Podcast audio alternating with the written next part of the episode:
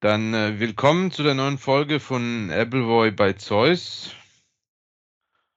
Viele Grüße aus Griechenland, nach Deutschland und in die Welt.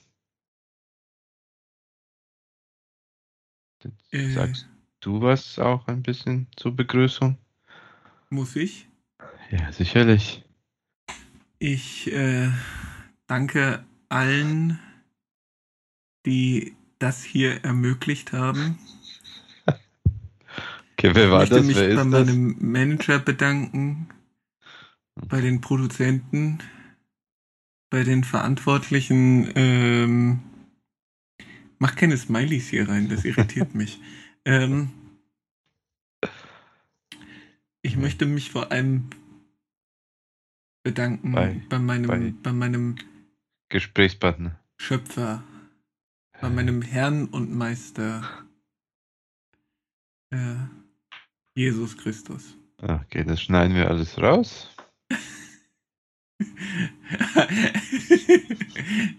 Das Tolle ist halt, die Aufnahme mache ich, ne? Ja, ich werde es nicht veröffentlichen, bis du das nicht alles rausgeschnitten hast. Was hast du gegen Jesus Christus? Nein, gar nichts, nur du hast es ein bisschen... Sogar Jesus hat nicht so viel Zeit. Sogar Jesus. Nicht mal Jesus hat so viel Zeit. Genau. Okay. Du hast mich gezwungen, irgendwas zur Begrüßung zu sagen. Im Zweifelsfall ist es alles deine Schuld. Im Zweifelsfall sind immer die Serben schuld. Ich habe vergessen, dass du mit Begrüßung Probleme hast. Nicht nur mit Begrüßung. Auch mit Abschieden oder was? Mit Abschieden, mit Begrüßungen und mit dem, was dazwischen kommt. Sehr gut. Okay, ich gucke nur kurz mal auf die Uhr, damit ich weiß, wenn wir das jetzt rausschneiden, haben wir noch genug Zeit. Prima, ich habe jetzt 4 Minuten aufgenommen, das reicht für diese Woche. So, das war unser Podcast für diese Woche. Ja, fand ich auch einen erfolgreichen Abend. Wir haben wichtige Themen angesprochen. Das ganz Wichtige sind wir auf jeden Fall durchgegangen. Ich wollte gleich berichten von dem letzten Samstag. Da hatte ich eine Unterhaltung mit einer Person, die nicht aus Griechenland kommt. So was gibt's? Selten, aber auch die trifft man ab und zu mal. Aber die Person hier spricht Griechisch. Und sie war sehr optimistisch und so. Wie gesagt, immer diese optimistischen Leute, darüber haben wir uns ja schon letzte Woche unterhalten. Ja. Naja, auf jeden Fall habe ich sie dann gefragt, wie sie das denn geschafft hat mit dem Griechisch lernen, weil... Naja, du weißt ja, die Problematik ist uns allen bekannt. Richtig. Das haben wir jetzt in den letzten 2 Folgen besprochen. Und sie meinte, ja, sie hat zuerst 2 Jahre nur Englisch hier gesprochen. Und dann hatte sie irgendwie keine Lust mehr. Und dann hat sie angefangen, so online Griechischkurse zu machen. Bin mir jetzt nicht sicher, ob das irgendwie Online-Kurse waren oder durch diese jetzt so viele Apps, die es gibt, wie Duolingo und so etwas. Und sie meinte, sie hat dann gesehen, dass sie das meiste oder schon so vieles kennt. Die hat halt die 2 Jahre, hat sich das alles eingesaugt. Und dann hat sie halt angefangen, halt immer mehr zu verstehen und hat angefangen zu sprechen und das hat sich alles irgendwie so natürlich ergeben. Gut, das ist jetzt natürlich nur die Erfahrung einer Person und es kann ja sein, dass meine Erfahrung eine ganz andere wird, ja. Aber wenn ich auf sie höre, dann muss ich mir keine Sorgen machen, es wird sich alles irgendwie ergeben.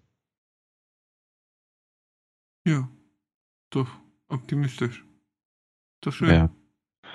Dann hat die ganze Geschichte doch ein Happy End. Ja. Nein, sie hat ganz viel Hoffnung. Hoffnung ist schlecht. Aber noch kein Happy End, weil ich muss jetzt noch fast 1,5 Jahre warten. Ich bin ja gegen Hoffnung. Ich bin der größte Feind der Hoffnung. Nein, Moment. Das ist nicht transitiv. Die Hoffnung ist dein größter Feind, nicht du bist der größte Feind der Hoffnung. Die Hoffnung hat vielleicht noch andere Feinde. Okay, ja.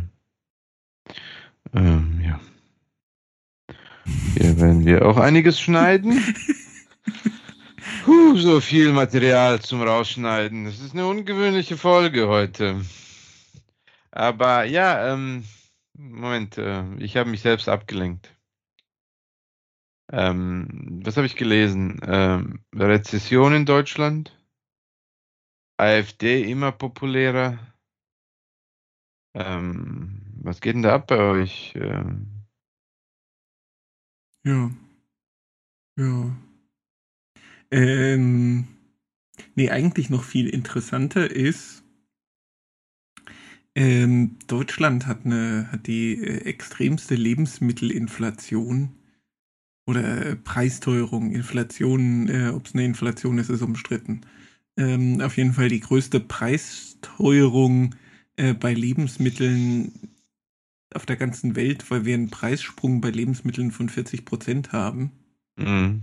Und die Allianz, ich weiß nicht, ob es deren Rückversicherer ist oder irgendwas, auf jeden Fall deren Squad von Makroökonomen hat jetzt herausgefunden, dass das wahrscheinlich Preismitnahmen sind, wo die großen Lebensmittelkonzerne uns um Geld bescheißen.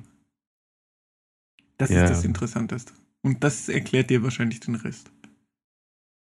Ja, gut. Die deutschen Preise nähern sich einfach den europäischen Preisen an. Ja. Aber der Unterschied dazwischen ist, wenn die deutschen Preise so hoch sind, dann auf einmal wie die spanischen, steckt bei den deutschen Preisen immer noch jede Menge Subvention drin. Inwieweit?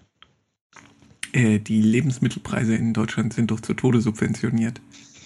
Es gibt doch in Deutschland keinen Landwirt mehr, der tatsächlich jetzt von diesem Beruf unter normalen marktwirtschaftlichen Bedingungen leben kann. Das heißt, die Subventionen fließen auch weiterhin? Ja. Das heißt, die Preise dürften gar nicht so hoch sein? Ja. Verstehe. Und wie hat sich die SPD dazu geäußert? Ich glaube, dazu gibt es noch keine offizielle Stellungnahme. Ich weiß es nicht. Ich lese nicht so viele Nachrichten.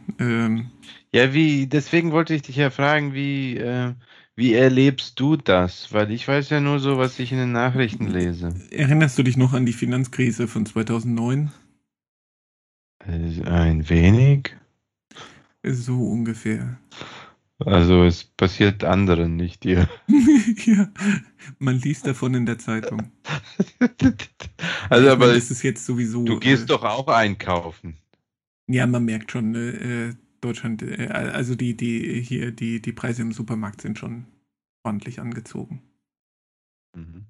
Also vor allem halt so bestimmte freche Sachen. Der Kaffee ist auf einmal sauteuer geworden. Daran ist es mir aufgefallen. Oder, zwischenzeitlich waren Paprika und sowas völlig unbezahlbar, aber das hat sich wieder gegeben. Bezahlbare Paprika? Kilo, 5 € oder so. Okay. Das ist schon dafür, dass das hier immer noch die aus dem Gewächshaus aus den Niederlanden sind. Aber klar, ne, da macht das ja auch irgendwie Sinn, weil die Gewächshäuser in den Niederlanden, die wurden auch mit russischem Gas betrieben. Okay. Von daher macht das schon Sinn, ne, dass da zwischenzeitlich irgendwie der Preissprung da war und bis halt irgendwie auch in den Niederlanden andere Energieträger gefunden worden sind und so. Okay. Das sehe ich ein, aber mein Kaffee wächst überwiegend nicht in den Niederlanden im Gewächshaus. Aber für Kaffee gibt es keine Subvention, ne? Ja. Was ist damit? Das muss ja transportiert werden, ne? Und dann. Das ist frech. Spritkosten und so. Damit aber dafür haben wir ja den Klimawandel, damit wir Griechenland endlich irgendwie in so ein Kaffeeland umwandeln können oder so. Ganz vergessen, hier wird nur Olivenöl produziert. Ja, stimmt, aber das brauchen wir auch. Ich weiß nicht, ob du das noch mitbekommen hast, aber das war eigentlich ganz witzig, als plötzlich schieß mich tot, Raps- oder Sonnenblumenöl in den Supermärkten leer war, weil das alles irgendwie eigentlich aus der Ukraine kommt. Das habe ich noch erlebt, ja. Ja. Aber da siehst du es, ne? Wie abhängig wir davon sind, mit der Lebensmittelversorgung so aus der Ukraine. Ja, aber das vor 20 Jahren habe ich darüber gelesen und gehört. Sogar an der Uni haben wir das irgendwie gemacht, dass die Ukraine irgendwie die ganze Welt versorgt und so. Ich würde sagen, das hat man doch üblicherweise auch schon vorher thematisiert. Da kommt doch dieses ganze Lebensraum im Osten-Ding her. Okay, naja, das ist also ein Evergreen.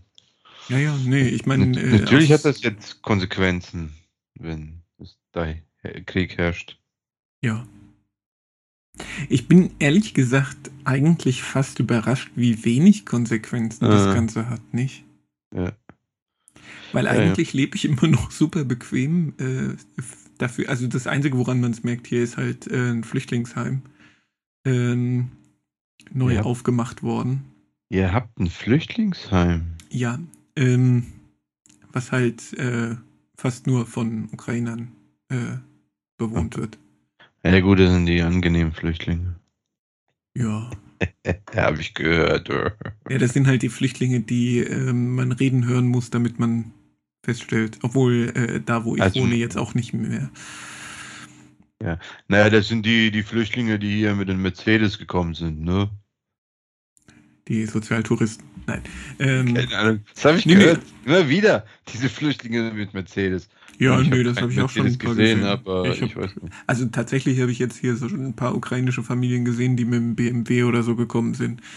Aber warum sollte jetzt... Das ist guter Mittelstand. Warum sollte jetzt ein Ukrainer keinen BMW oder Mercedes haben? Ja. Also ich meine, das wird jetzt auch nicht Standard sein, dass da jeder Ukrainer irgendwie BMW und Mercedes fährt. Gehe ich mal davon aus. Aber... Ja.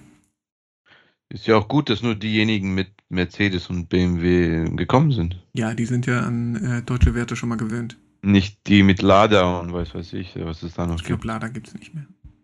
Ja, doch, 2022, das letzte Auto, glaube ich. Ach, echt? Habe ich vor ein paar Tagen gelesen. Lada ist russisch, oder? Lada ist russisch, ja. Ja, und sonst so, also ich meine, was ist denn die Stimmung an der Basis? Du hast doch Kontakt zu den Leuten. Was sagen die Leute so? Wie lange kann das noch gut gehen? Was man sehr leicht vergisst, wenn in Deutschland die offizielle Prognose ist, dass wir Rezession haben, stellt sich Ende des Jahres heraus, dass wir trotzdem 2% gewachsen sind. Das so richtig Wohlstandsverluste hast du hier nicht. Das sind immer sehr, sehr hochgekochte Sachen und irgendjemand hat jetzt schon davor gewarnt. Habe ich die Tage bei Welt irgendwie mitbekommen. Die warnen jetzt schon vor Deflation. Ja. Also Deutschland ist Rezessions... wie heißt das?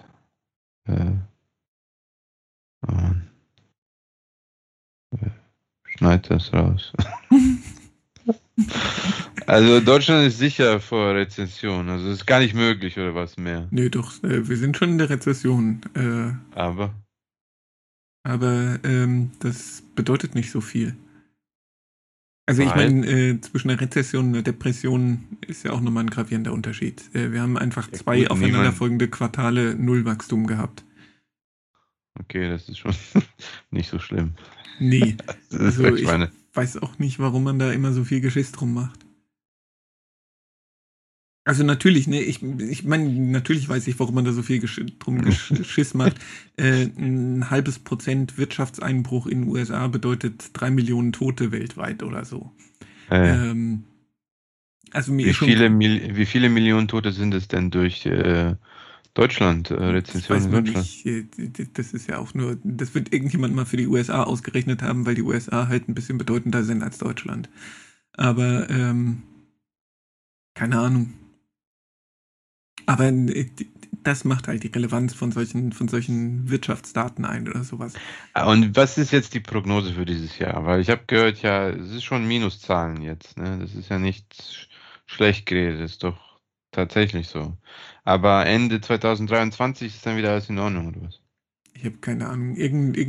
Ich habe eine Prognose im Kopf von 1,3% oder sowas. Aber wie gesagt, das ist das Problem immer. Das haben halt viele Leute nicht auf dem Schirm. Viele dieser ganzen Außenhandelsstrukturen und tatsächlich die echte Güterstatistik findet halt erst versetzt 2 Jahre später statt. Und da stellt man seit Jahren fest, dass wenn Deutschland irgendwie offiziell mit 2% gerechnet hat oder sowas, dass die Wirtschaft tatsächlich 5% gewachsen ist. Das ist jetzt über ich möchte sagen, 1,5 Jahrzehnte hinweg so passiert. Ich gehe davon aus, dass das jetzt nicht dramatisch anders sein wird. Naja, gucken wir mal.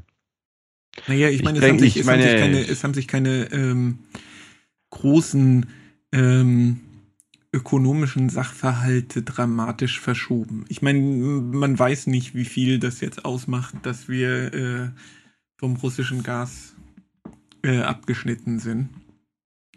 Aber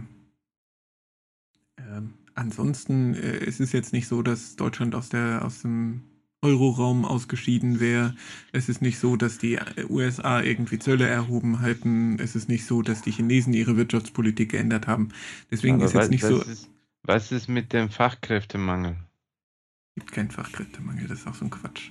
Das ist doch hier, die Zahlen sprechen für sich. Also Deutschland hat noch nie derart hohen Fachkräftemangel hat es in Deutschland noch nie gegeben. Du möchtest mich provozieren, damit ich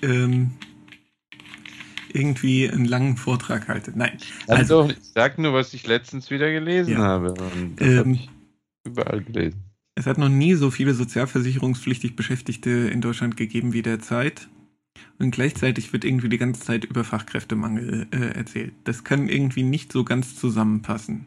Naja, das sind die Kassierer oder so, was weiß ich, Putzfrauen. Das sind doch nicht gleich die Fachkräfte, die benötigt werden für die komplizierten Jobs der Zukunft. Ja, aber warum arbeiten dann Leute als Kassierer oder als Putzfrauen, wenn sie als Heizungsbauer oder sonst was gebraucht werden? Nein, das... tatsächlich hat Deutschland ein viel dramatischeres Problem, was die meisten großen Industriestaaten haben. Überalterung. Was in Deutschland nur unter den Teppich fällt und deswegen zu quasi Kollateralproblemen führt. Seit den 70ern haben wir ein kontinuierliches Schrumpfen des jährlichen Anwachsens der Arbeitsproduktivität. Der letzte Peak wirklich beim Anstieg der Arbeitsproduktivität war so Mitte bis Ende der 70er mit der Einführung der Computer. Seitdem schrumpft der Anstieg der Arbeitsproduktivität dramatisch. Was unter anderem dazu führt, dass es irgendwie nicht so Bereinigungen gibt.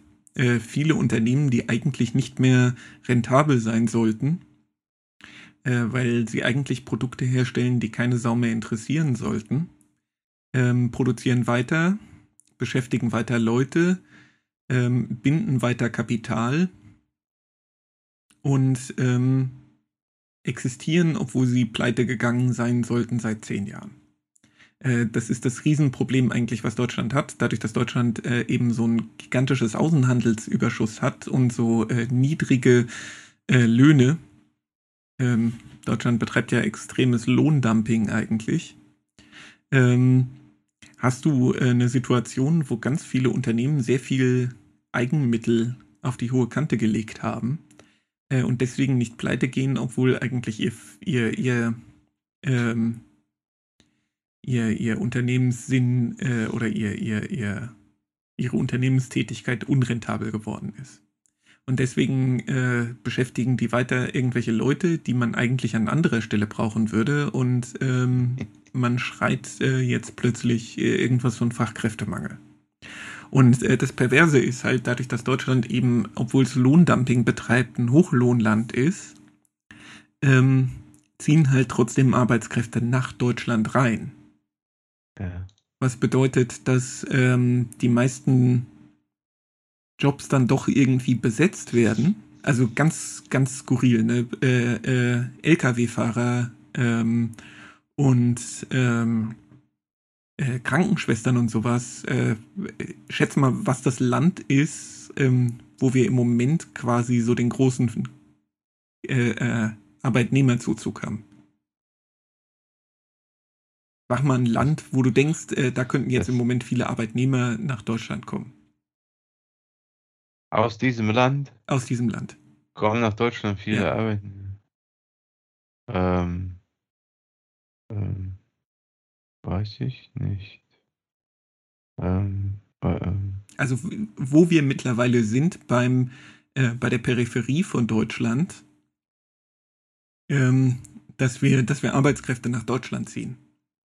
Aus den Entwicklungsländern. Ja, aber wo ungefähr?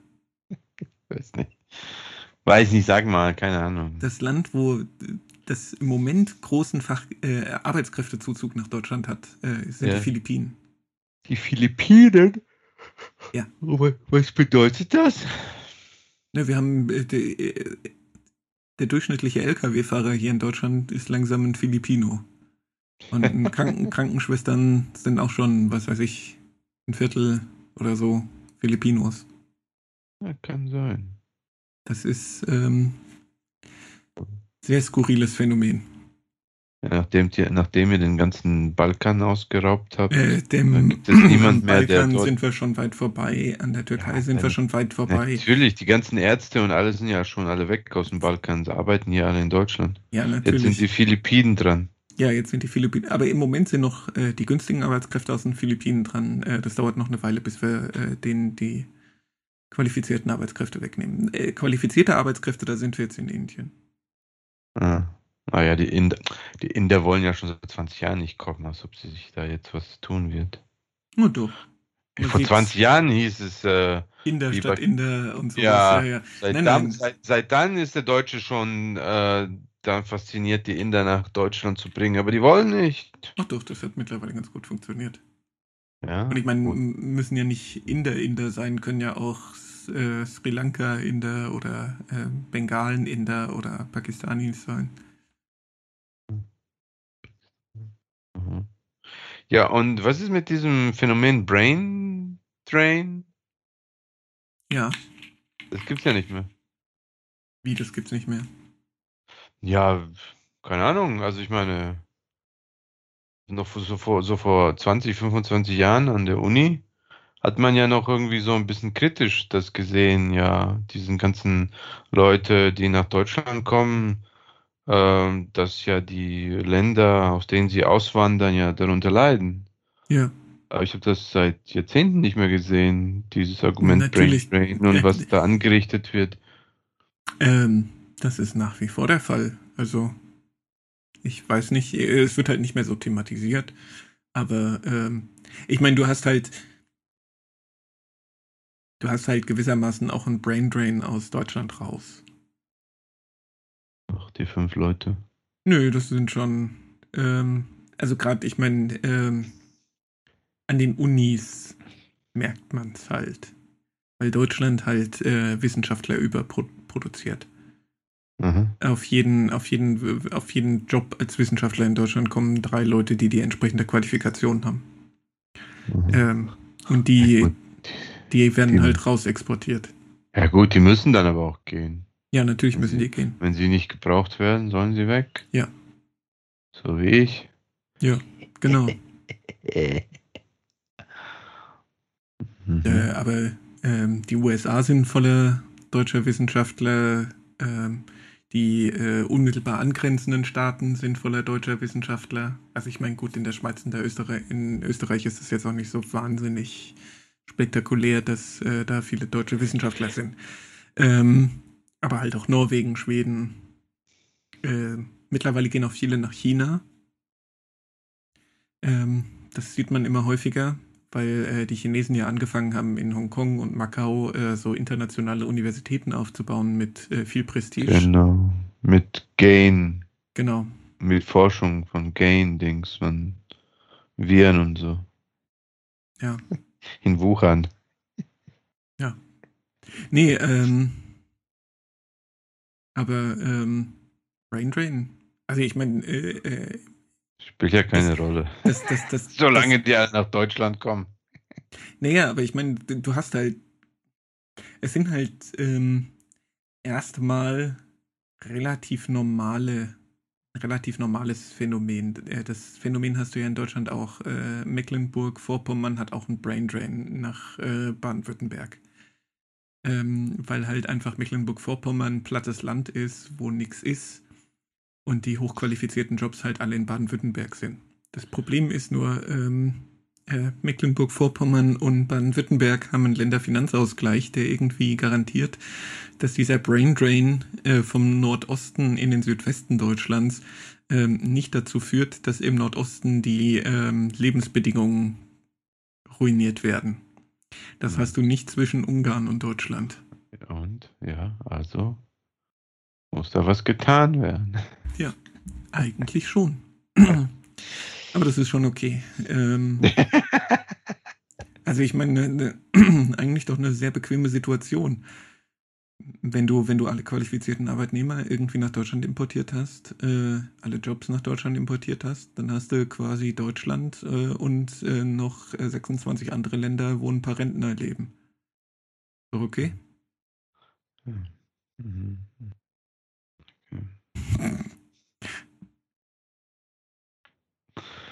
Ja, nein, das ist ein Riesenproblem, aber das ist schon in Ordnung. Halt ich wollte ja, dass du mir jetzt alles erklärst, wie alles positiv ist, weil ich lese die deutschen Medien und sehe schon, es ist Deutschland erreicht das Ende, es wird nächstes Jahr kein Deutschland mehr geben.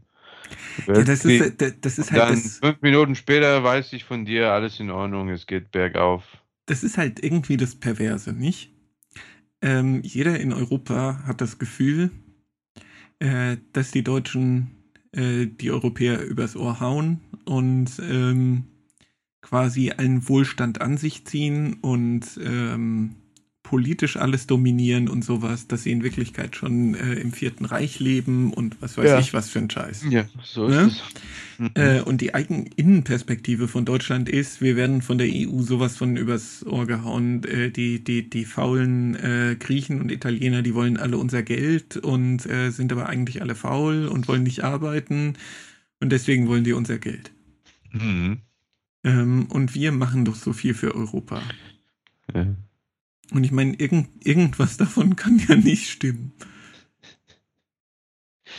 Also es ist jetzt eine relativ triviale Beobachtung, dass irgendwas dabei kann nicht ganz richtig sein. Ja. Mal gucken. Mal sehen, wer richtig ist. Ja. Ja, die Wahrheit liegt in der Mitte. Die Wahrheit liegt in der Mitte. Der Grieche ist schon ein wenig faul. Oh, du weißt du, wie hart wir hier arbeiten. Ja. Deswegen habe ich ja auch die Bemerkung gemacht. Ja. Nein. Ja, nein, ich meine, das. Was denn? Der Sachverhalt ist kompliziert und. Ja. Das ist keine einfachen Antworten. Nein, ich meine, das wollen hier nicht populistisch werden. Ja, ich meine, aber. Das Problem ist, dass eine Sache richtig ist, macht die, die es für richtig halten, noch nicht zu cleveren Leuten, sondern trotzdem immer noch zu Trotteln. Varoufakis hat mit dem Großteil dessen, was er so von sich gibt, im Prinzip schon recht. Das bedeutet nicht, dass er nicht trotzdem ein Trottel ist. Ja. 2,5%, also die Griechen sind deiner Meinung. Ja, ich meine, wie gesagt, ne, also ich meine, die grobe Beobachtung, dass aus verschiedenen Gründen Deutschland Wohlstand aus dem Rest Europas aufsaugt, das ist einfach ein Fakt. Das ist nicht von der Hand zu weisen, es sei denn, du wirst dafür bezahlt, es von der Hand zu weisen.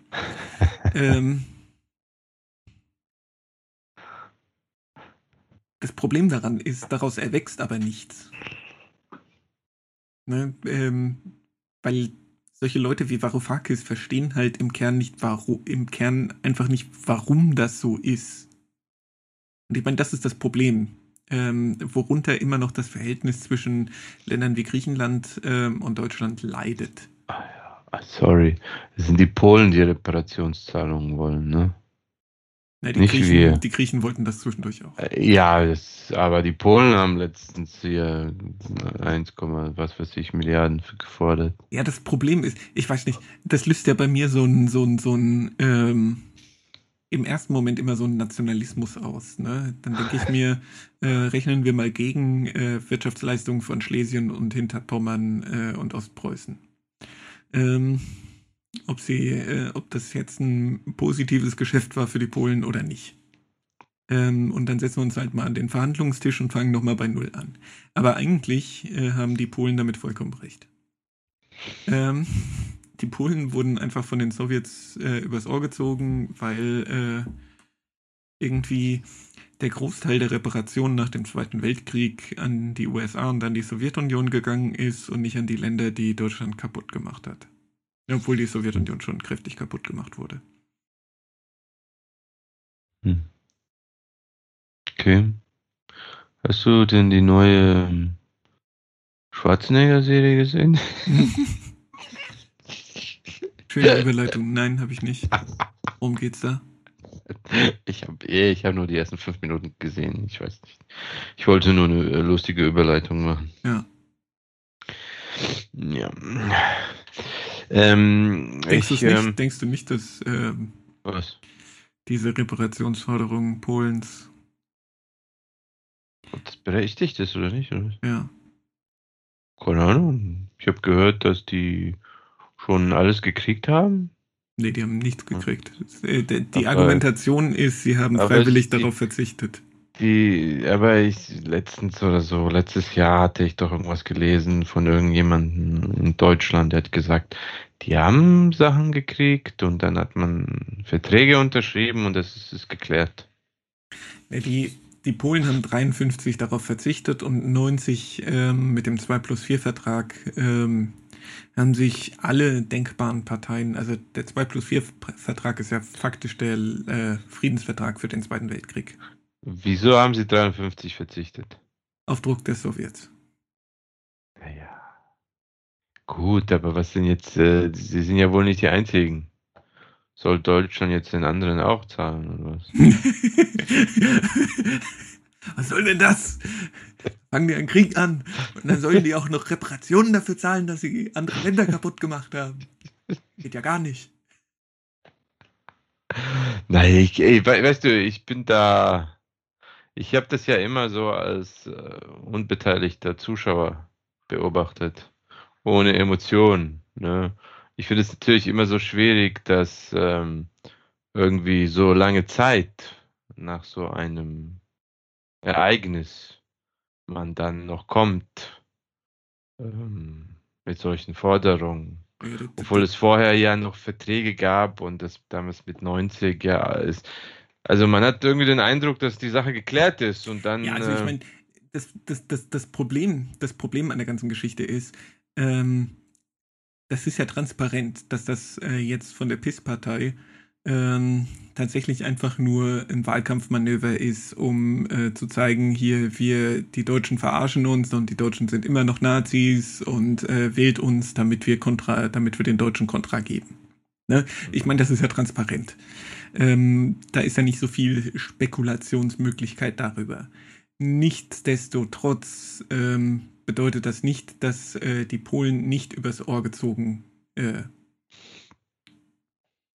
übers Ohr gehauen wurden. Das Land, das am stärksten unter Nazi-Okkupation gelitten hat, ist dasjenige Land, das keinen Pfennig Geld gesehen hat. Ja. Und ich meine, das ist ja deswegen auch skurril. Das ist den meisten Leuten ja nicht klar. Die Reparationen, die Deutschland nach dem Zweiten Weltkrieg gezahlt haben, waren ja die höchsten Reparationen, Kriegsreparationen der Menschheitsgeschichte. Mit deutlichem Abstand. Das ist nur deswegen nicht so transparent, weil es nie einen Vertrag gegeben hat, wo irgendjemand, wo eine deutsche Regierung gesagt hat, okay, wir zahlen so und so viel Kriegsreparationen, sondern weil Deutschland einfach ein besetztes Land war und die Besatzungsmächte sich genommen haben, was sie wollten. 1949 hatte Deutschland noch Uranvorkommen, 1953 nicht mehr. Die sind alle in der Sowjetunion gelandet. Ich wusste, die AfD hat recht. Kann ich nicht beurteilen. Ich weiß nicht, was du damit meinst. Ist nicht ausgeschlossen, dass was eine stehen gebliebene Uhr tickt auch zweimal am Tag, richtig? Aber was ist denn jetzt mit zum Beispiel Griechenland? Haben die auch Anspruch? Haben die Geld gekriegt? Nee. Griechenland hat, glaube ich, auch kein Geld gekriegt. Also wäre es ja mal eine Zeit. Ja, aber ich meine, das ist das Problem, nicht? Sagst du jetzt, sagt jetzt Deutschland, okay, pass mal auf, ihr habt Pech gehabt, weil ihr halt einfach nicht dabei wart, als wir besetzt worden sind.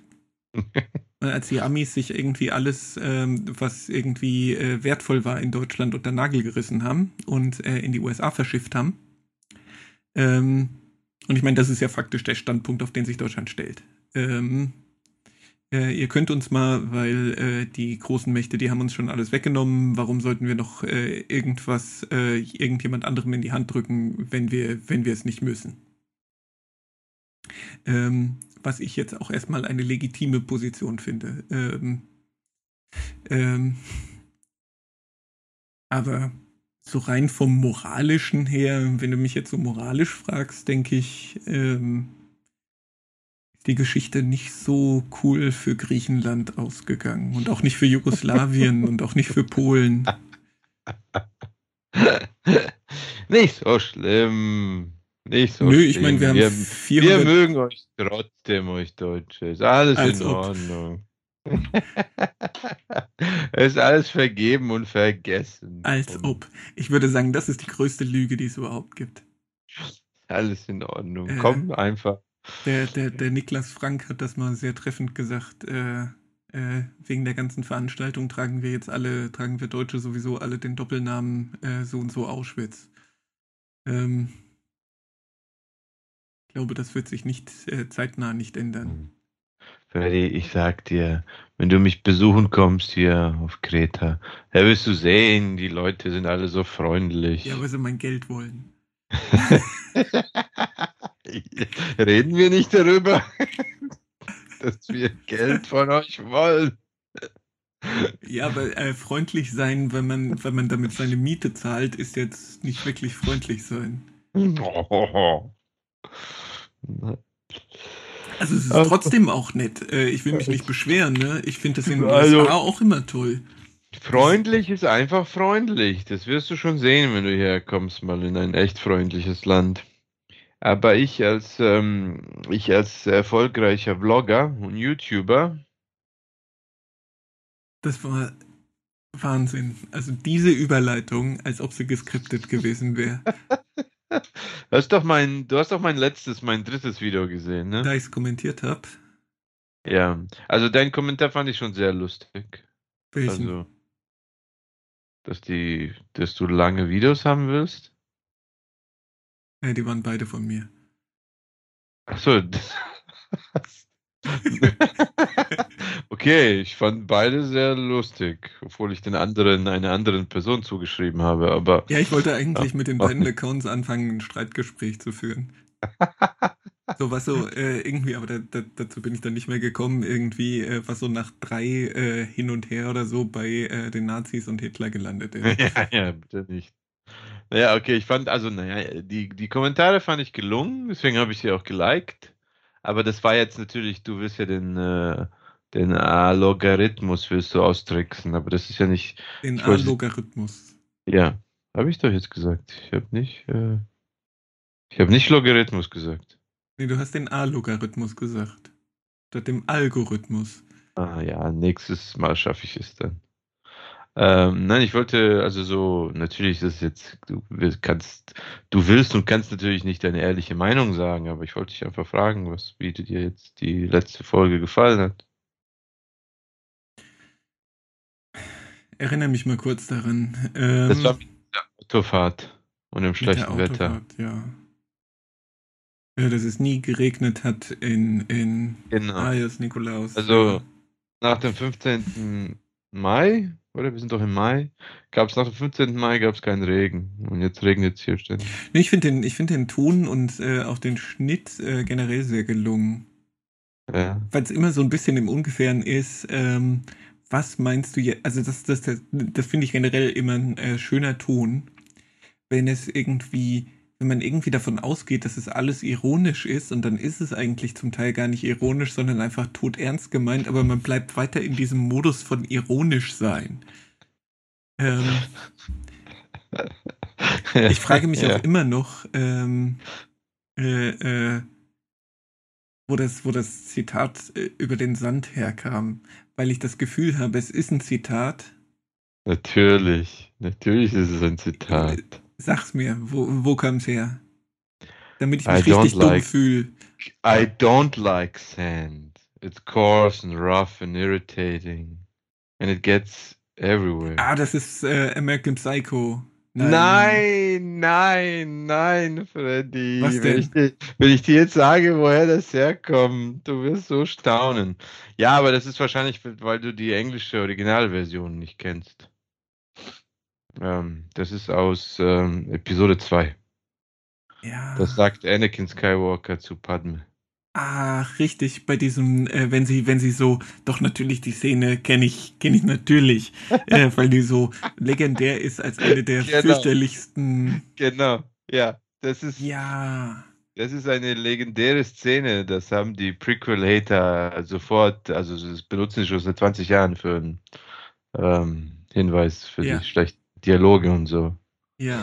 Genau. Das musste natürlich reinkommen. Das sind so. Ich kann da nicht anders, als sowas einzubauen.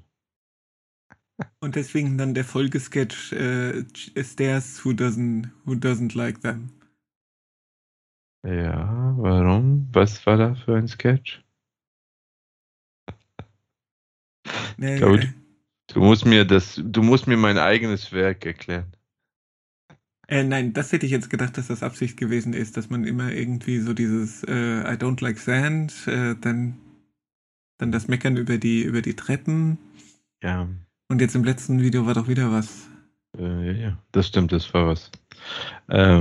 Ich bin davon ausgegangen, dass das ein absichtlicher Sketch war, ein absichtlicher Witz und der nicht nur durch Zufall passiert ist. Naja, das mit diesem irgendwas, das man nicht mag, das war ja natürlich nicht Absicht. Aber ich meine, ich habe ja keine Ahnung. Also du hast mich ursprünglich gefragt, wie ich die Videos finde. Ja, nein, ich meine, guck, und ich muss feststellen. Yeah. Und ich meine das in der denkbar positivsten Art und Weise. Wenn du mir gesagt hättest, du hast einen Vlog über dein Leben in Griechenland gemacht, bin ich überrascht darüber, wie wenig Scheiße ich es finde. Also ich finde es eigentlich fast richtig gut. Der Ton, die Bildauswahl ist ziemlich gut. Und der grundsätzliche Ton gefällt mir sehr gut. Aber ich habe die Angst. Ja, genau, sag. Dass ich der einzige Mensch bin, den du mit diesem Ton irgendwie begeistern kannst. Nein, ich keine Ahnung. Weißt du, ich bin halt immer jemand gewesen, der Wann immer er irgendwas geschaffen hat, ja, war ich immer interessiert dran zu hören, was Leute davon denken, ja, wie es ihnen gefällt. Was ist die Reaktion und dann natürlich warum und weshalb. Ja. Deswegen, ich höre mir jede Meinung gerne an, ne? Weil ich natürlich von jeder Meinung kann ich irgendwas lernen, weil ich ja auch, ich bin ja natürlich in so einem Dialog mit mir selber und mit meiner eigenen Kunst. Ne? Ich habe zum Beispiel diese Folge jetzt geschnitten und dran geschrieben und so etwas und ich fand sie einfach toll. Und dann habe ich sie gesehen und fand sie gar nicht mehr toll. Aber ich muss natürlich Content machen. Ne? Also dann veröffentliche ich auch etwas, das ich nicht so toll finde, weil ich brauche Content und denke mir, naja gut, nur weil es mir jetzt nicht gefällt, irgendeinem Idioten wird es gefallen. Ne? Ja, aber du musst auch, das ist die Schwierigkeit. Du musst aufhören davon, Episoden einzeln als gut oder schlecht zu bewerten. Es geht um das Gesamtkunstwerk. Also ich meine, natürlich war Episode 2 bisher das Beste mit diesem völlig sinnlosen And now for something completely different. And now for something even more completely. Also die bemerkenswerte Sache, dass das halt irgendwie alles nur 2 Minuten 30 geht und du irgendwie nicht darüber aufklärst, wie das Leben jetzt tatsächlich in Griechenland ist. Ja, also ich meine, ich würde das eigentlich aus Jux tatsächlich nochmal irgendwie einbauen, dass du irgendeinen Behördengang oder sowas, irgendwas, was tatsächlich hilfreich jetzt wäre, was irgendjemanden interessiert oder sowas, auch aufbereitest. Und den irgendwie Bilder und eine Geschichte findest, die den existenziellen Schmerz eines Behördengangs in Griechenland darstellen können. Ja, das ist so interessant. Ich hatte ja diese Woche schon einen Gang und davor auch. Also natürlich, ich werde das früher oder später natürlich ein bisschen einbauen, aber ja, keine Ahnung. Nein, ich spiele einfach ein bisschen rum und mache kurze Videos und mache das natürlich so, wie es meinem Humor und so meinem Gemüt passt. Ne? Es muss immer ein bisschen anders sein. Ich find's gut. Ein bisschen lustig und so. Mir gefallen sie überraschend gut. Das kann ich dir sagen. Ja, ich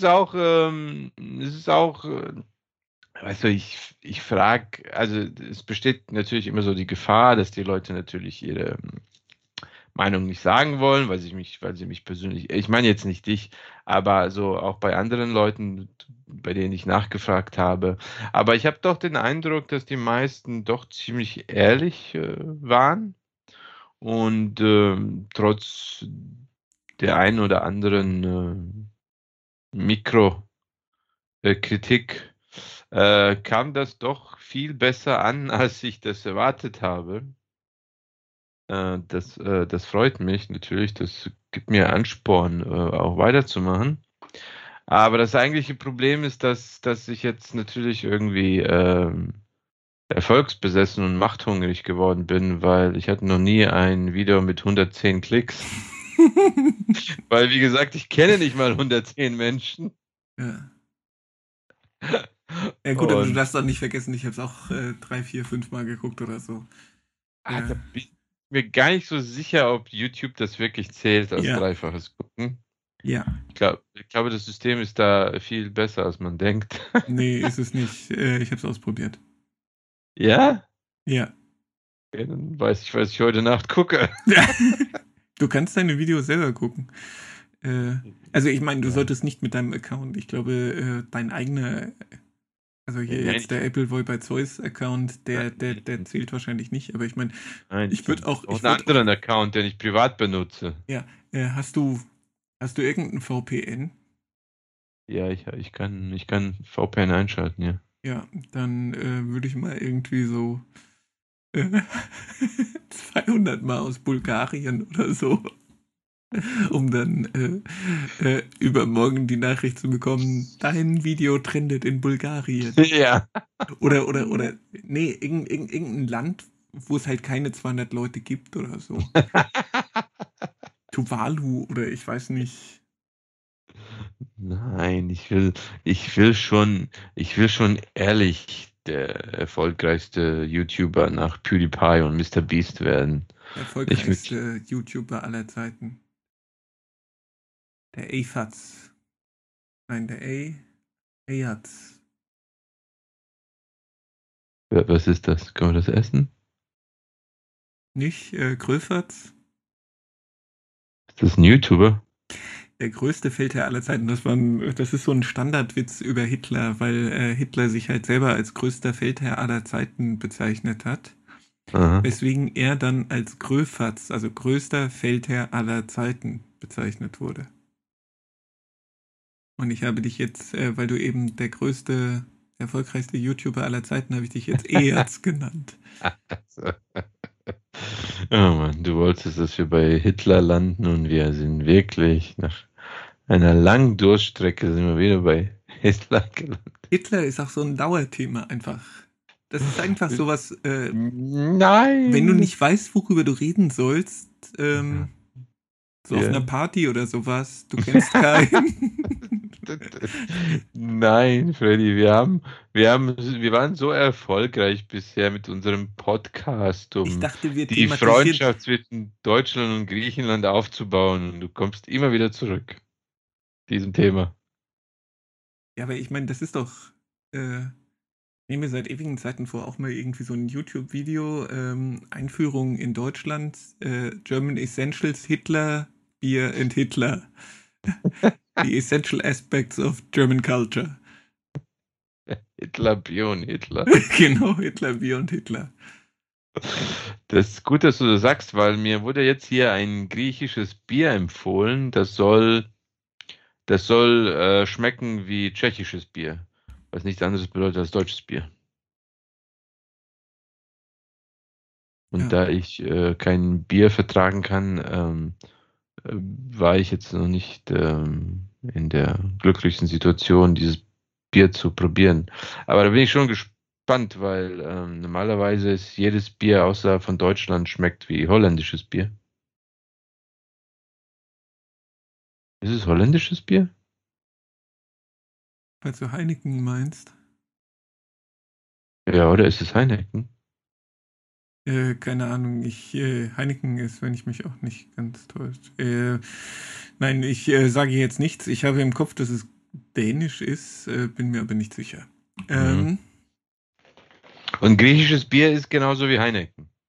Was? Also das griechische Bier ist wie Heineken, oder? Also nicht wie deutsches Bier, ne? Und die eine Marke, die mir hier empfohlen wurde, Mamos, soll schmecken wie deutsches Bier. Das hat mein Interesse geweckt. Wie deutsches Bier aus Tschechien. Ja.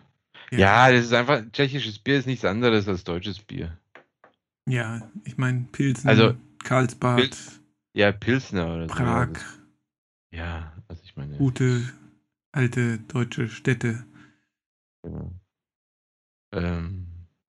Wusstest du, das ist ein interessantes Faktum, das finde ich tatsächlich echt interessant. 1848 haben die Tschechen ja auch ihr eigenes Parlament aufgebaut, ne? So im Zuge dieser Revolution. Und in diesem Parlament und währenddessen auch in der Frankfurter Paulskirche wurde die Tschechen- oder die Böhmen-Frage diskutiert, ob die Böhmen auch Deutsche sind. Mhm. Und die Tschechen haben sich entschieden, nein. Okay. Interessant, nicht? Dass es mal ein Gegenstand einer Parlamentsdiskussion war, ob die Tschechen Deutsche sind.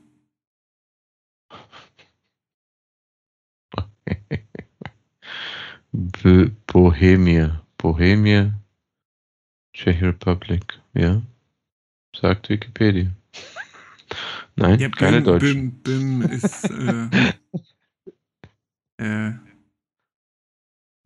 traditionell der Name, also das Königreich Böhmen war halt früher. Ne? Ja. Aber, ja. Keine Sorge, was war, wird schon wieder sein. Nee, ich meine, sie haben ja entschieden, dass sie keine Deutschen sind. Ja. Was ist denn sonst noch so passiert in der Woche, wo wir uns nicht gesehen haben?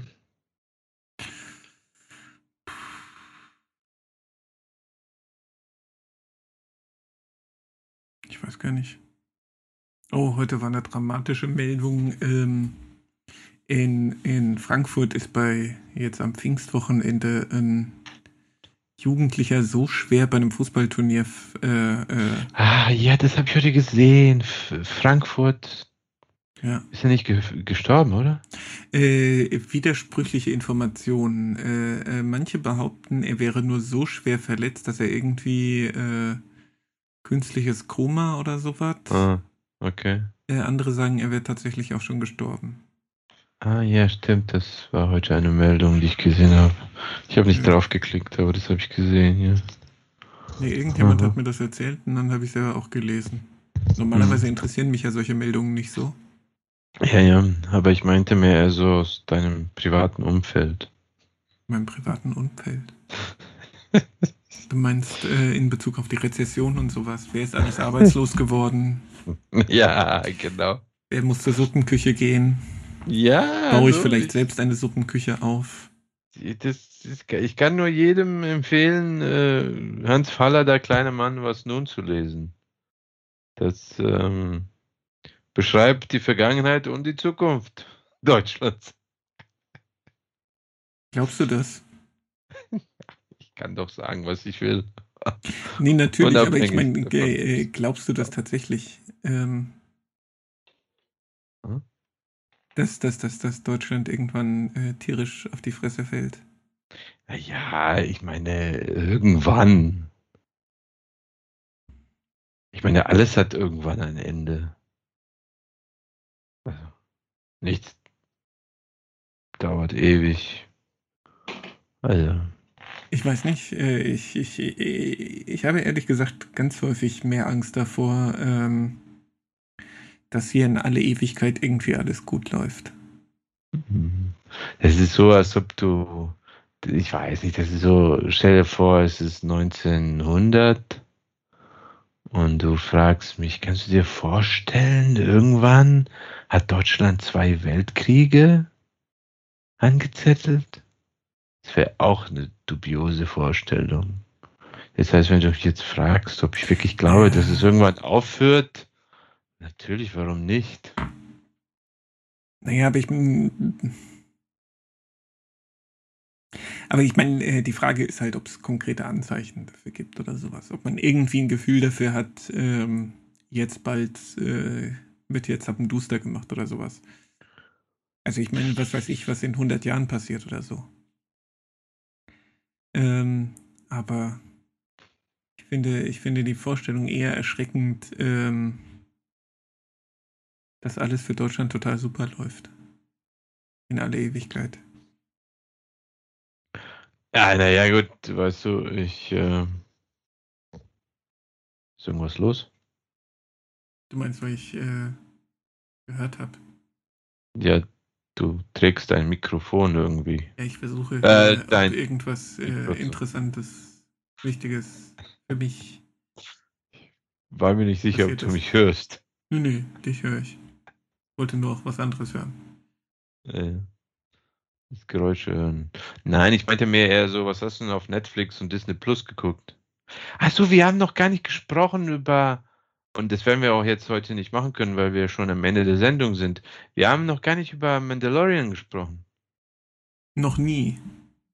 Doch, noch nie haben wir beide über Mandalorian. Ich meine, gesprochen. Wir haben uns nicht über das Ende, über die letzte Folge, über Staffelfinale unterhalten. Ja. Oder?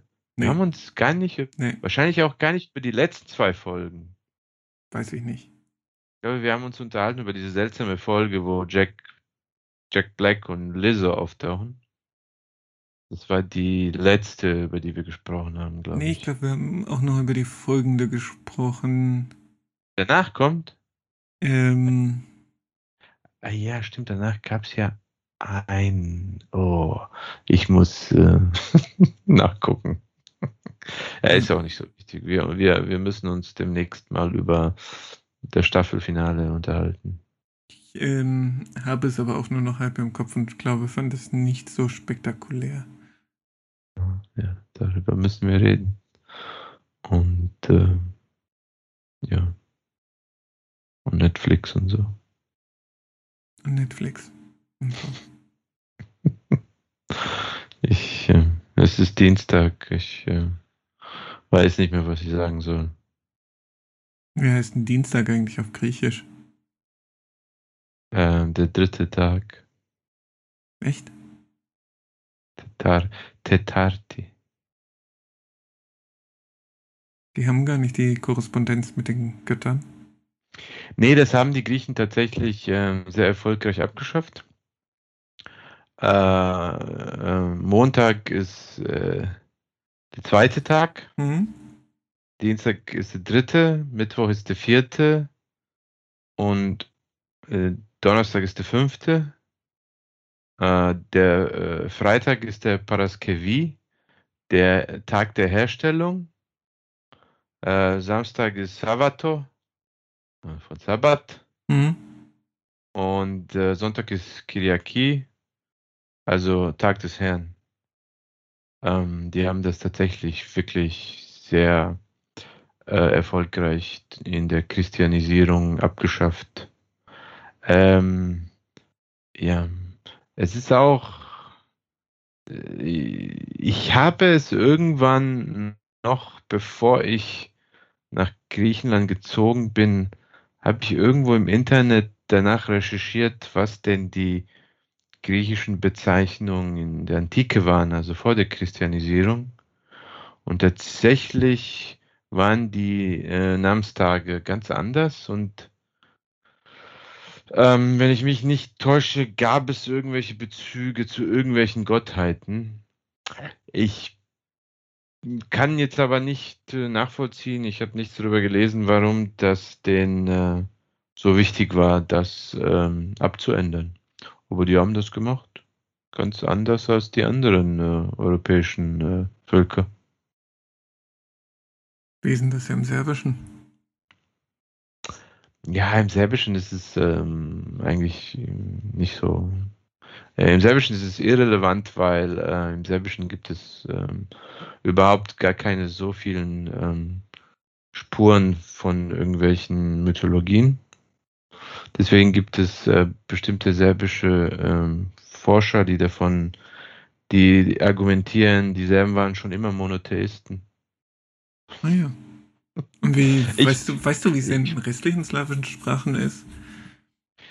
Nee, ich habe keine Ahnung, ich weiß, dass im Serbischen ist es tatsächlich auch so, also die Serben zählen schon richtig. Sie zählen Dienstag als den zweiten, den Mittwoch als Mitte, den Donnerstag als den vierten, Freitag als den fünften. Und der Samstag ist Subota, was natürlich wieder von Sabbat kommt. Und der Sonntag ist Nedelja, was irgendwas bedeutet mit nicht arbeiten, glaube ich. oder von mir aus ruhen, natürlich, was natürlich irgendwie christlich oder so ist. Aber wie das bei den anderen Slawen ist, weiß ich nicht. Also, ob die da noch irgendwelche Bezeichnungen zu irgendwas haben oder nicht, keine Ahnung. Ich glaube, die Serben hatten keine Tage oder Tagesnamenbezeichnungen, bis die Griechen kamen. Könnte halt was mit westlichem Christentum und östlichem Christentum zu tun haben. Ja. Dass nur im Westen sich diese alten Namen gehalten haben. Ja. Ich meine, wäre natürlich interessant, irgendwie herauszufinden, wieso und weshalb. Aber das ist echt kein Thema, über das ich häufig gestolpert bin oder irgendwie so. Nee, es hätte mich jetzt nur interessiert, ob der Dienstag dann korrespondierenderweise dann auch der Ares-Tag ist. Na, jetzt nicht. Ich muss wieder nachforschen, was die altgriechischen Bezeichnungen waren. Es war gar nicht so einfach, das irgendwo im Internet rauszufinden und auch zu verstehen. Na, muss ich gucken, keine Ahnung. Ist ja beim Dienstag tatsächlich ein bisschen blöd, nicht? Weil es ja dann doppeldeutig ist. Also die Übersetzung des Römischen ist ja quasi die Korrespondenz zum Marstag. Aber der Tyr ist ja eigentlich der Korrespondierende zu Jupiter und so ist. Tja, da ist ein Fehler unterlaufen. Ja, tja. Was soll ich da sagen? Ich war nicht da. Wenn ich da gewesen wäre, wäre das so nicht passiert. Hätte ich schon für Ordnung gesorgt. Du bist Team Tür, Team Anti-Odin. Nein, keine Ahnung. Ich weiß nicht. Ich finde, ach. Tür, ne? Du sagst, also, weißt du, wie man Tür auf Griechisch sagt? Also, du meinst jetzt Tür im Sinne von. Also, die Tür. Ja. Nicht der Gott Tür. Nein, nein, ich meine die Tür. Ja. Im Neugriechischen. Weißt du, wie das heißt? Nein. Porta.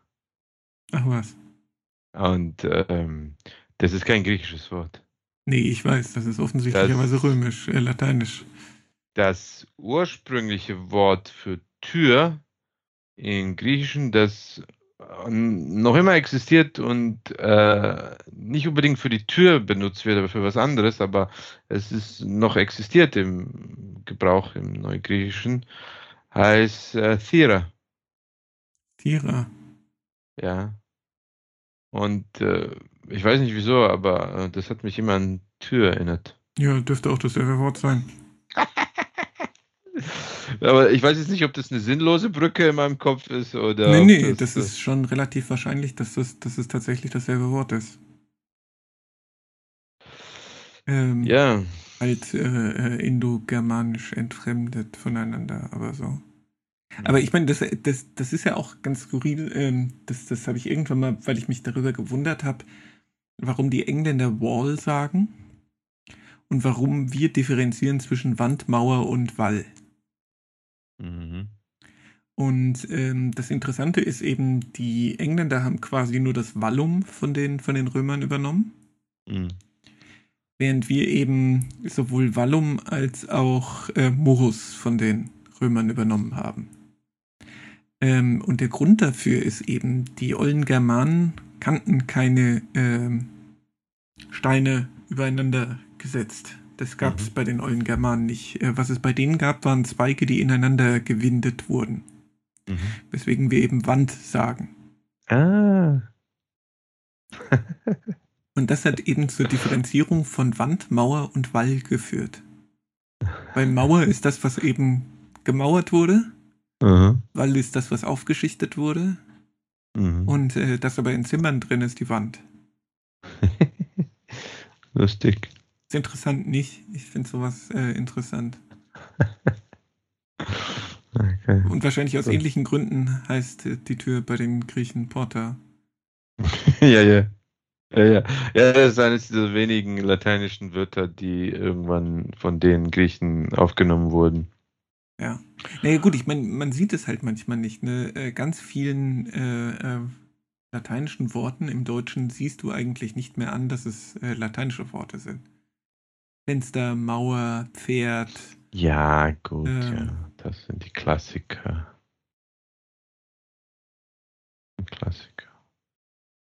Ne? Meine Fenster ist natürlich so etwas, was du, wo du gar nicht auf den Gedanken kommst, dass es Latein ist. Ja. Bis es dir irgendwie jemand sagt und sagst, ah, klar. Ja, aber auch Pferd. Weil halt sowohl Mauer als auch Pferd sind halt durch die erste Lautverschiebung durchgegangen. Ah, schon wieder die Lautverschiebung, dein bester Freund. Ja. Sag mal, gab es Lautverschiebungen auch in den slawischen Sprachen? Natürlich. Die slawischen Sprachen sind durch eine Lautverschiebung entstanden. Ah ja, ich will schon wieder sagen, das ist vom Germanischen. Oder nein. Sprachen entstehen durch Lautverschiebungen, indem sich Dialekte so ausdifferenzieren, dadurch, dass sich bestimmte Laute im Mund eben verschieben. Und kannst du auch darüber berichten, welche das ist? Beim Slawischen? Ja. Nee, das weiß ich nicht. Aha, okay, dann werde ich das mal notieren. Die slawischen, und also in einer der nächsten Folgen, die ich mal anspreche. Doch, eine gibt's. Eine Lautverschiebung ist, das Slawische ist nämlich die slawische Sprachgruppe ist die westlichste der Satem-Sprachen. Im Prinzip gibt's drei Varianten. Das Indogermanische ist relativ früh differenziert in Kentum- und Satem-Sprachen. Je nachdem, was das Wort für 100 ist. 100, ja. Genau. Und das Germanische ist ein bisschen merkwürdig, weil ausgerechnet eben bei diesen entscheidenden Unterscheidungen weicht das Germanische eben von beiden ab. Mhm. Weil wir eben 100 sagen. Mhm. Also das muss ursprünglich eben so ein...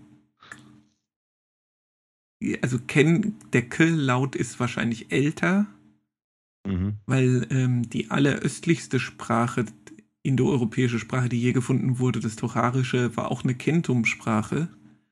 Mhm. Und da alle anderen Satem-Sprachen östlich der Kentum-Sprachen liegen, ist das vermutlich eine spätere Entwicklung. Mhm. Aber das ist zum Beispiel was, wie heißt ein 100 auf Serbisch? Rat mal. Satem. Aber es heißt Sto. Sto, ja. Also ein S. Ja. Also, und das ist auch regulär, dann müssten ganz viele Sachen, die im Deutschen mit H anfangen, im Serbischen mit einem S anfangen. Lass mich mal ein Beispiel raten. Was heißt ein Herz auf Serbisch? Es fängt mit einem S an. Woher hast du das gewusst? Das heißt Srce. Ja, genau. Im Lateinischen ist es Kerton. Und das alles, was im Lateinischen K ist, müsste im Serbischen S sein und im Deutschen H. Cool. Lass mich mal ein anderes Beispiel. Was ist denn noch?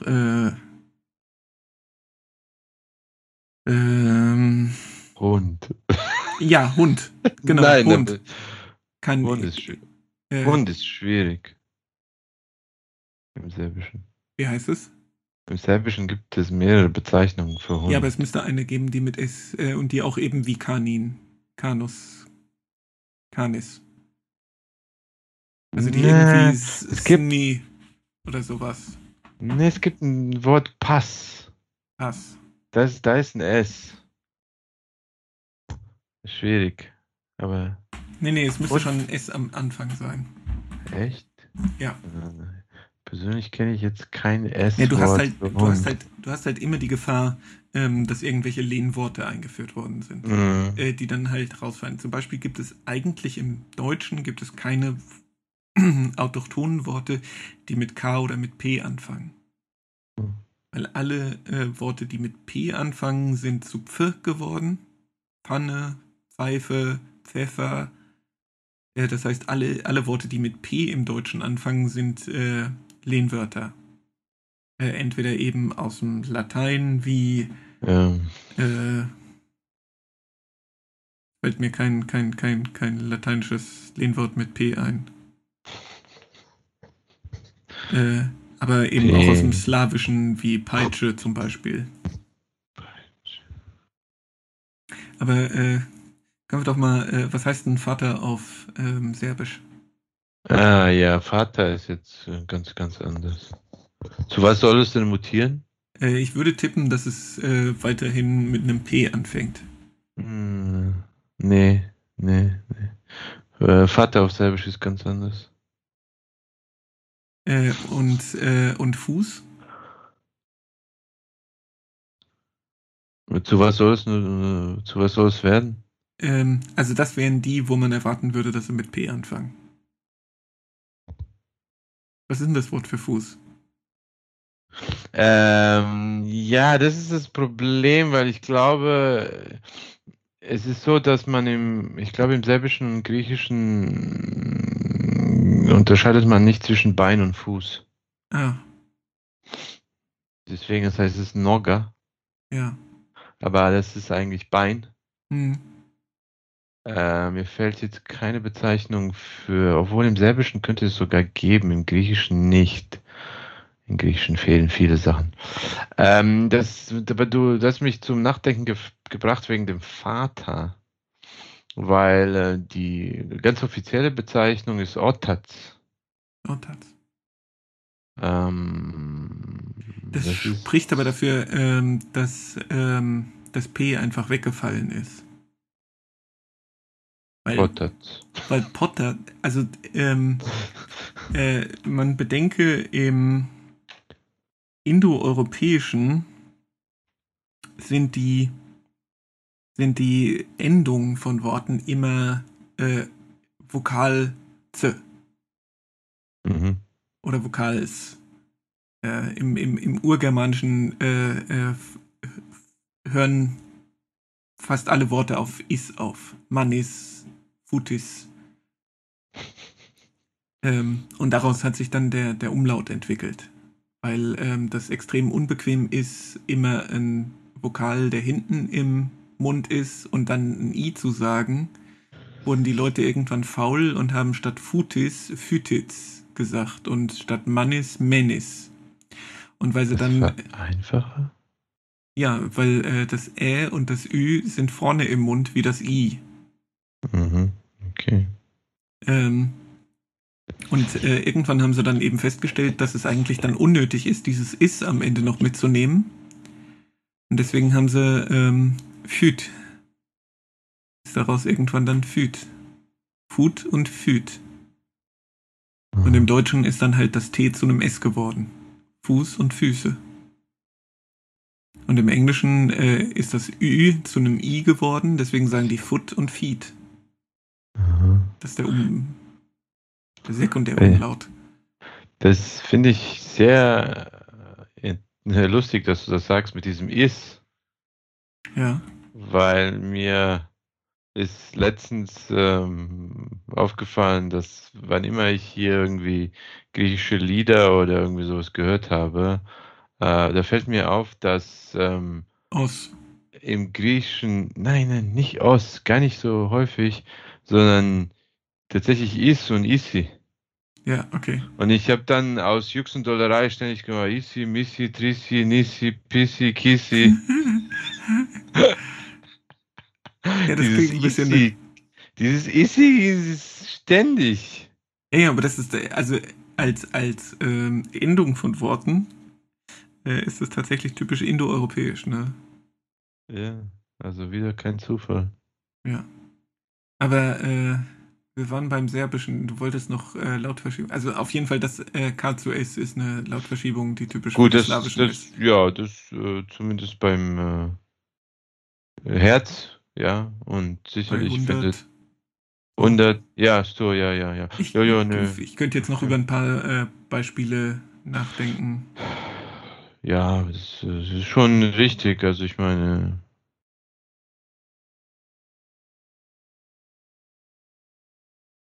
Woher kommt denn das Wort Tisch? Tisch? Das ist auch ein lateinisches Fremdwort. Diskus. Und was ist das Germanische? Gibt's nicht. Weil ich finde es lustig. Im Serbischen bedeutet Sto sowohl 100 als auch Tisch. Ja. Weißt du, was noch finde ich total spannend. Das Wort Geld. Das Wort Geld ist urgermanischen Ursprungs.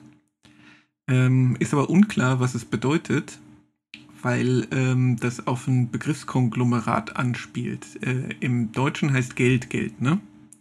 Yeah. Im Dänischen heißt Geld Schulden. Mhm. Im Englischen heißt Geld Schuld. Mhm.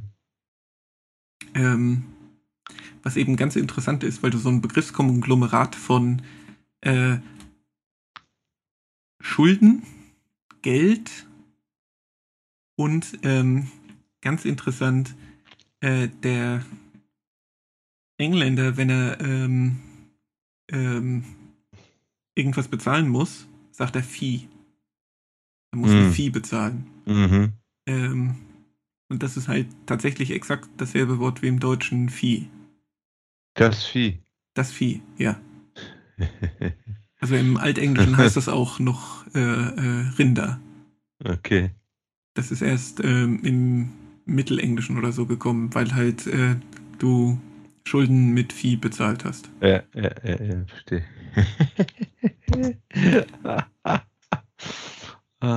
Lustig. Und Schuld, moralische Schuld halt dasselbe ist, wie wenn du jemandem Geld schuldest. Hm. Verstehe ich. Sehe ich ein. Ja.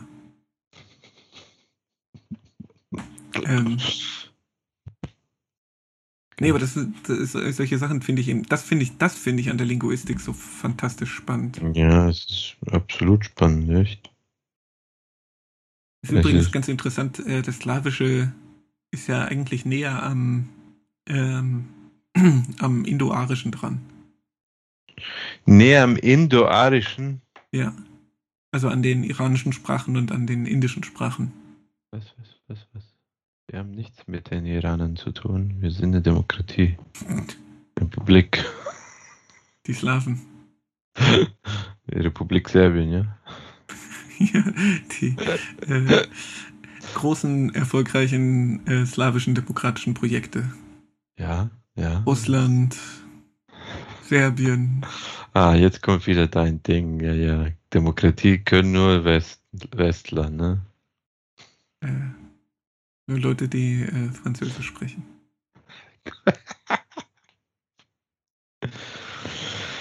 Okay, Phil, ich wirk dich ab. Ja, wirk mich ab. Ich muss dich abwürgen. Du willst die Wahrheit nicht hören. Gerne in der nächsten Folge.